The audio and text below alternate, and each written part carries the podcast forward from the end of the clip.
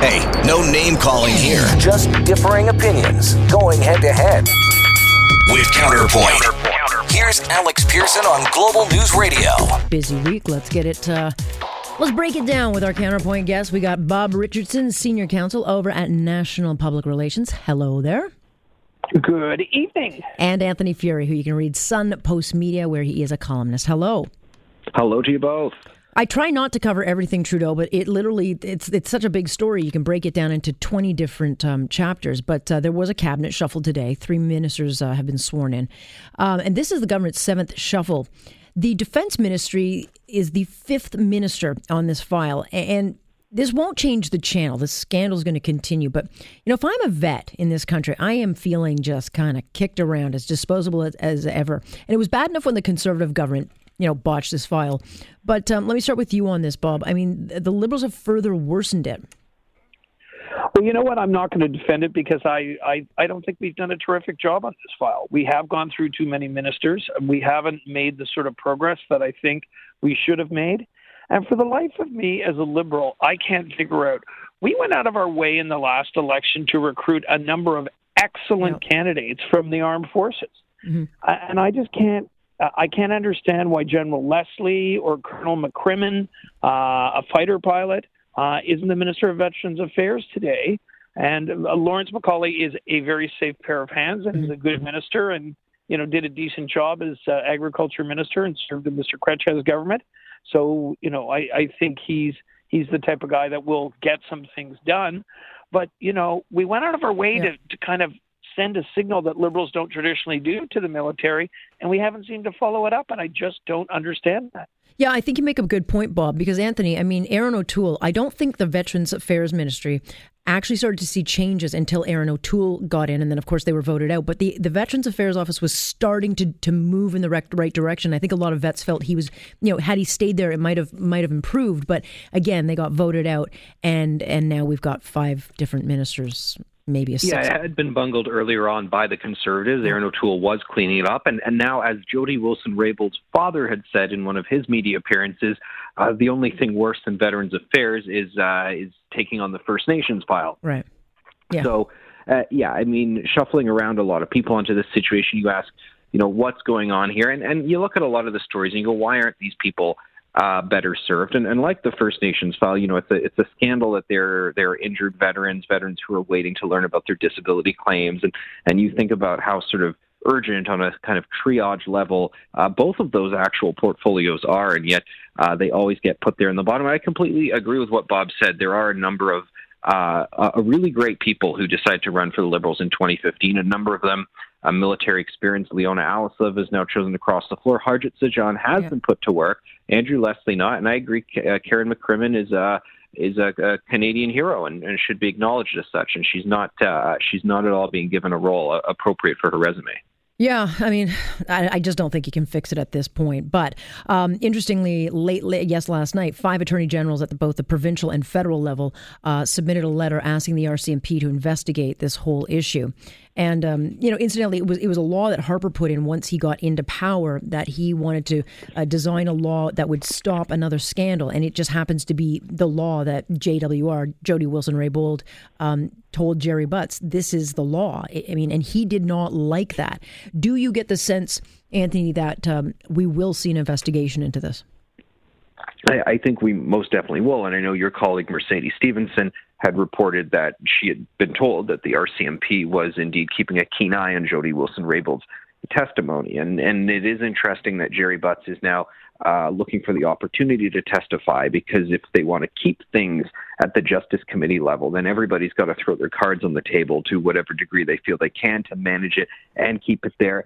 I don't think it's going to cut though, because when you listen to people debating it on all the TV and radio panels, we're all debating it as if we're lawyers and and the final legal points and so forth. So, you know, that is something that uh, we're going to have to see prevail in court. It's not enough for us on the pundit panels to uh, to play lawyers on TV. Clearly, the debate is around the legalities of the issue, and uh, the RCMP is going to have to look into it. I don't know if they're going to feel there's the body of evidence uh, to lay charges there, because it's still a he said, she said scenario, although Jody Wilson Raybould says that she documented things minutes later, and she was very well known for that. So, if a credibility aspect, her notes uh, you'd think would apply as evidence. Right. But, you know, on Wednesday, Gerald Butts will, in fact, um, be in front of the Justice Committee, Bob.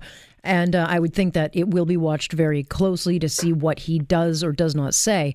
Um, but you you've been in these liberal backrooms and the strategy and how this works. I mean, do do you understand the strategy here? I mean, would you be advising them differently?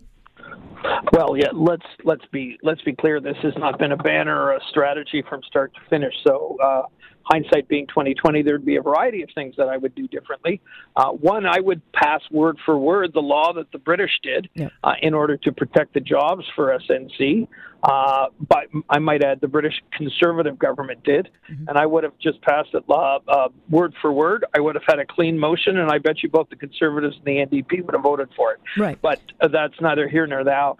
Second point I would like to make: this five attorney generals is a farce. This is about as partisan as it gets. Well, one of them, Peter I mean, MacKay. Michael Bryant came Hang out, on, and NDP came out. Yeah. Let me finish. Um, you know, this, it's a partisan farce. This guy, Peter MacKay, uh, it would have been nice in the time that he was the attorney general if he stood up for a number of the abuses that went on week after week after week in a certain government from a heavy-handed prime minister's office.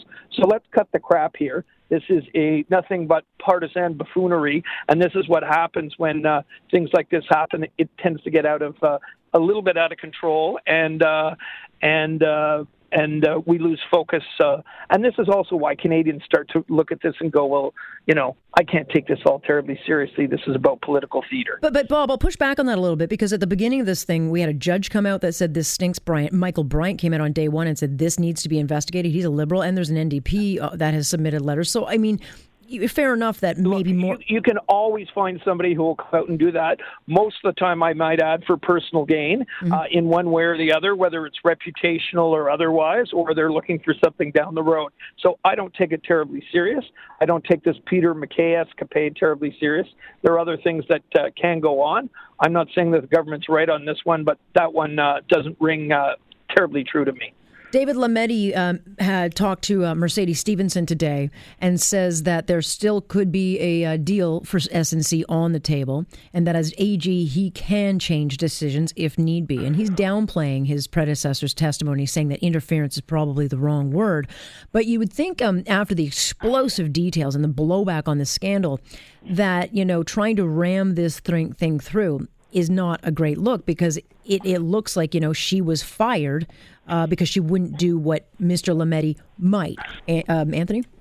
Oh, it, it, it's not only that bad. The challenge is that she said that the deputy minister had told the team when the new guy gets in, his first job is going to be to speak uh, to the PMO about the SNC Lavalin file. So David Lametti's entire integrity has been compromised right now, and I feel for the guy because there he was as a law professor, and he gets upgraded to this. He goes, "All right, I guess I'll join cabinet," and then this sort of taints all of it. So I, he's actually said he hasn't spoken to the prime minister on that, uh, although it doesn't mean he hasn't spoken. He has acknowledged he actually did speak to the PMO on it right away. Said it was a part of a variety of, of whole issues. But this is uh, this is an awful situation for him, and I, I quite frankly I think they just need to put up a firewall right now between uh, the entire cabinet and the director of public prosecutions. And by the entire cabinet, I include the justice minister in all of that. If for some reason the, the, the head of prosecution gets that second opinion they wanted and changes her mind, so be it. But I think you've just got to let the firewall stand now. Yeah, and interestingly, Bob, it was part of her testimony. I don't have it in front of me, but it's so it's not verbatim. But at one point, Jody Wilson-Raybould did say that she was concerned that once she was out,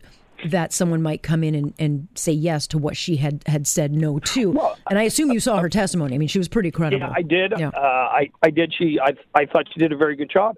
Uh, I actually am one of those people who believe she believes her truth, yeah. and I think the prime minister believes he, uh, his truth. And quite frankly, they're doing different jobs. I happen to believe the prime minister in this case, and think that we don't need an assistant deputy minister. We need an attorney general, uh, and we need a prime minister who looks out for the overall uh, political good and for the economic good of the country. That happens. But Bob, Bob can I ask you what in there, particular there, do you let, believe? Let me, let me finish. Uh, you guys have been talking about this all week, 18 hours a day. Let me finish. um, so that would be that would be uh, point uh, point number uh, point number one on that. The second thing, I don't understand why this government doesn't take word for word what the British did. Uh, put a resolution on the floor of the House of Commons, say we are going to protect the jobs in Quebec. We're going to do exactly what they did in, uh, in Britain to protect the jobs for SNC. Here it is. Vote vote it up or vote it down. And to me, that would that would uh, be very clean and very clear. Uh, and we're doing exactly what the conservative government in Britain is doing. Right. Somehow and if they had done that at the beginning, maybe they'd have gotten away with it, but they bungled the strategy on this so badly. I completely you know? agree with you. And somehow they managed to twist themselves into a pretzel on this one. Uh, but uh, I think there is ways. Uh, there are ways out of this that you could do to protect the jobs and protect the the integrity of the Attorney General, and the Minister of Justice. Hey, no name calling here. Just differing opinions, going head to head with Counterpoint. Here's Alex Pearson on Global News Radio. We got Bob Richardson and Anthony Furey weighing off, and we were chatting about. Well, I can't remember what we were chatting about, but but Anthony, you had a point, so you make that point. Well, no, well, you, you, know, but Bob has been saying something that I've heard from yeah. from some uh, liberal proxies that two people can have their truths and so forth. Uh, I think that maybe works for the Justice Committee. It doesn't work in a court of law, which is why I'd rather see things go to the RCMP. But I would like to genuinely, sincerely ask Bob, look, uh, she, Jody Wilson-Raybould said, here's the 30 meetings, here's the details about it, et cetera, et cetera. Trudeau just said, uh, that's not really quite how I remembered it. I mean, I, I think Andrew Scheer's wrong that he should resign. I think that's much premature to say that. Um, but I think Justin Trudeau needs to step forward and actually say something. Like, I, Bob, I don't know how you guys are out here saying you believe his truth when he hasn't offered anything up. Well, number uh, number one, there's several people that'll be uh, called before the Justice Committee over the next period of time, and I don't think it's quite frankly appropriate for the Prime Minister to be running around and doing whatever, uh, with great respect, Anthony Furey wants done or Alex Pearson wants done. He's got a country to run. He's got a variety of things. This is one of many files. So sorry, I don't think he needs to run around and answer every question on this issue. Two, he's entitled He's entitled to his uh, point of view, which he has put forward very clearly, and he distinctly thinks that he has a different. I can see how I've worked in government and politics. I've been in those offices. I can absolutely see how people have different opinions uh, on on an issue like this, and you know I don't think it comes as a huge uh, a huge uh, surprise to me. Right, but but let me point so, because so you've run campaigns at the end of the day, I think the prime minister's office and the prime minister need to comport themselves appropriately and put forward, you know, a variety of information. Do they need to do it tomorrow? No, they don't. They need to do it in the fullness of time. And I think they should have done it when the Bob Fife story broke. They, they, at that point, they should have had the war room kind of operating on all cylinders. And had they gotten the narrative right then and were able to articulate it instead of opening up more holes, I mean, we, we wouldn't be talking about it probably right now. And that's why the questions keep coming and they allowed themselves to be held hostage by somebody for what two and a half weeks. Yep. Um, but you know, so I mean, this has not been a banner moment for for for issues management in in in the prime minister's office, and uh, they're wearing that, and quite frankly, they deserve to. All right, you know who, who else is not having a, a, signature moment or a good moment is uh, Jagmeet Singh. He he did win his seat, so he does you know have a, a, a, finally he's in the House, and he he also got handed this kind of liberal uh, you know fire handed to him so he, he could capitalize off this but he is losing so much bench strength so many senior experienced ndp are not running again. And and earlier this week we heard murray rankin is not running. And now this afternoon nathan cullen who has been a rock star on this whole thing he's announcing he's not going to run. And this poses i think a big big problem for jagmeet singh. Anthony Eh, yeah, absolutely. I mean, there was a time when you looked at some of the people in the front benches of the NDP and you thought, well, if they did happen to form government with, say, Tom Mulcair, well, they wouldn't be the strongest bench in the world compared to what liberals and conservatives offer, but it would be way better than than sort of the Looney Tunes offering that past NDP caucuses have had, had they somehow magically form government, and those guys would have been a part of it. Nathan Cullen and Murray Rankin for sure. And I, I disagree with them on on political philosophy a lot of the time, but I've, I've chatted with them a number of times, watched them over years, and I think they're pretty highly credible guys. And and I think they were both in government for the right reasons. So this is certainly a loss for the NDP for sure. And you know who's who's Jagmeet Singh going to attract? Is he going to do the stellar candidate recruitment that, quite frankly, Trudeau did in 2015? Yeah, Bob. I mean, the problem for Jagmeet Singh, and there are numerous, is that a he's got to find out what he's running on, but he also has to find candidates, and they can't all be millennials. He's got to have some bench strength that people can say, okay, there, there's a mix of, of they've got to find out who, the, what's their identity. Well, you know, I, I feel badly for him this week because he actually did have a, a, relatively good week himself. He yep. got himself elected to the House of Commons, and quite frankly, I thought he looked reasonable on the issue of the uh, the Jody Wilson-Raybould issue, and I thought that Andrew Scheer looked like a buffoon. So, uh, so you know, I thought he was actually looking good. His problem, and the people that are leaving are good people. Yeah. And more problem, problematic for him is there are people in seats that the NDP could lose. It's not like Libby Davies uh, leaving, and you could, you know, run uh, you, you could run a horse there and it would get elected as a new Democrat. These are seats that are Victoria could lose to the Greens. Yeah. Madame Laverdiere's seat could go to the Bloc or the Liberals. Nathan Cullen's seat would be uh, uh, up. Uh, Dave Christopherson's seat yeah. was a Liberal seat prior to him being there. Irene Mathyssen in London, and the list goes on and on all of those seats are very vulnerable and uh, and they've got a lot of work to do.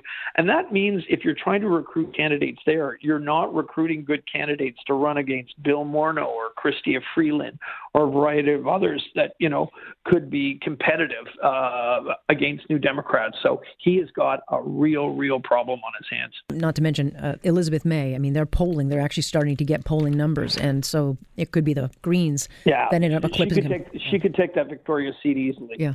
All right, guys, I got to leave it there, but I thank you so much. I, I've got so much more I could get through, but not enough time. But I appreciate you always sharing your time with me on a Friday. Have a great weekend. That is Bob Richardson and Anthony Furey joining us here. From Point, I'm Alex Pearson. This is Global News Radio. You're listening to On Point with Alex Pearson on Global News Radio.